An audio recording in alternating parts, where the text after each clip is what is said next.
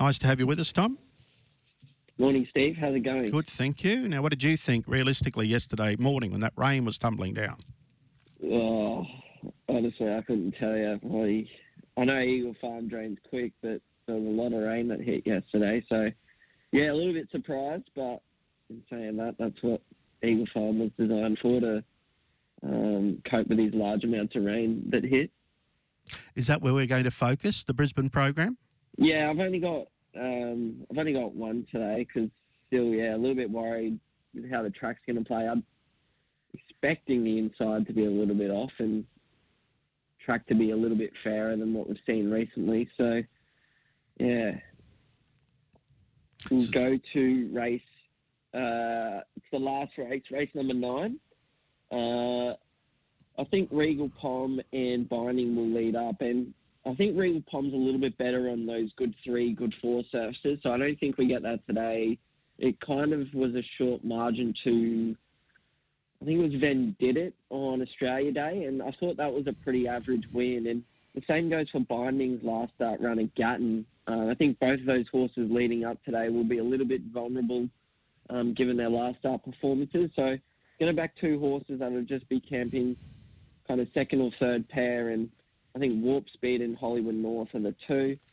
Uh, Warp Speed was very good last start behind, I think it was Daytona Bay and Emperor. Uh, didn't have the clearest run in transit and still hit the line very well. Stepping up to a mile and second up's no issue whatsoever. Um, and I don't think the wet track should be an issue either. I think he's a brother to Nom. So I think Warp Speed's a real good chance, and the other one being Hollywood North. We see it on the quick backup here. It used to be trained by Chris Waller down in Sydney, and he actually won at a mile on a quick backup uh, last preparation on a wet track. So I think he's been crying out for a mile the last couple of runs, and he finally gets it here. He's rock hard fit, and he should be strong late. Uh, the horse I'm scared of is kind of Bet to the Crown, but I think just going up to the mile from that gate might see it a little bit susceptible late. So yeah, I'm pretty keen on those two runners, uh, Hollywood North and Warp Speed. Well, six and seven respectively. Hollywood North, Brisbane Race nine six is six fifty, and Warp Speed the seven seven dollars. Yeah. All right. Just on that race earlier in the day, and we're going to talk to Marcus Wilson later. Sharp, uh, uh, sorry, Jungle Prince box seated and got the job done on debut, and the other one, Captain Frankel, of course, led last start box seat at the start prior. Are you leaning one way or the other in that race without making obviously no special Oh. there? But have you? Yeah, I'd, I'd probably lean towards Jungle Prince, but I think the short's probably, I mean, the, the price is probably short enough now.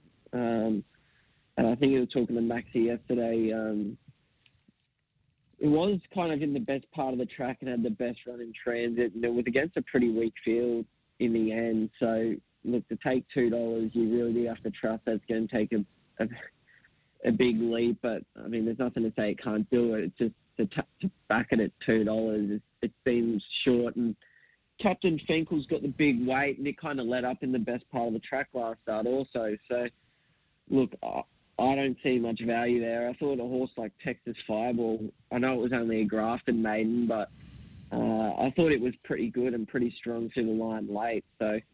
It's probably a little bit of value the seven Texas Fireball, but it's going to be a really interesting race, and um, yeah, it'll be exciting to see these two horses, Captain Finkel and Jungle Prince. That's for sure. Yeah, Jungle Prince. I'm interested at the start. Like the other day, he wasn't bad out, and then he ended up in the box seat. But gee, you watch some of his trials. He was good in them, but he one one of them he just didn't want to go, and then he missed the kick on a few of them. And um, anyway, Yeah, that was the frustrating part because the way the track was playing that day at Doom, and like you had to be on, on, speed and on the Yeah. rails, and like this horse had missed the start and all its trials and taken an age to wind up, and all of a sudden it's right there, and yeah, I got that race wrong in the end. So it's obviously a very quality horse given the uh, the sectionals ran home that day. All right. Well, those um, uh, playing race seven today, we certainly give uh, Texas Fireball consideration. Race seven, number seven. Thanks, Tom.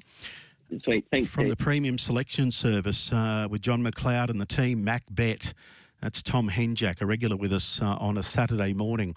Just uh, thinking race nine today at Eagle Farm to play it with two horses, six Hollywood North, six dollars. Stuart Kendrick, and the other one is seven Warp Speed, seven dollars. So six and seven, race nine in Brisbane.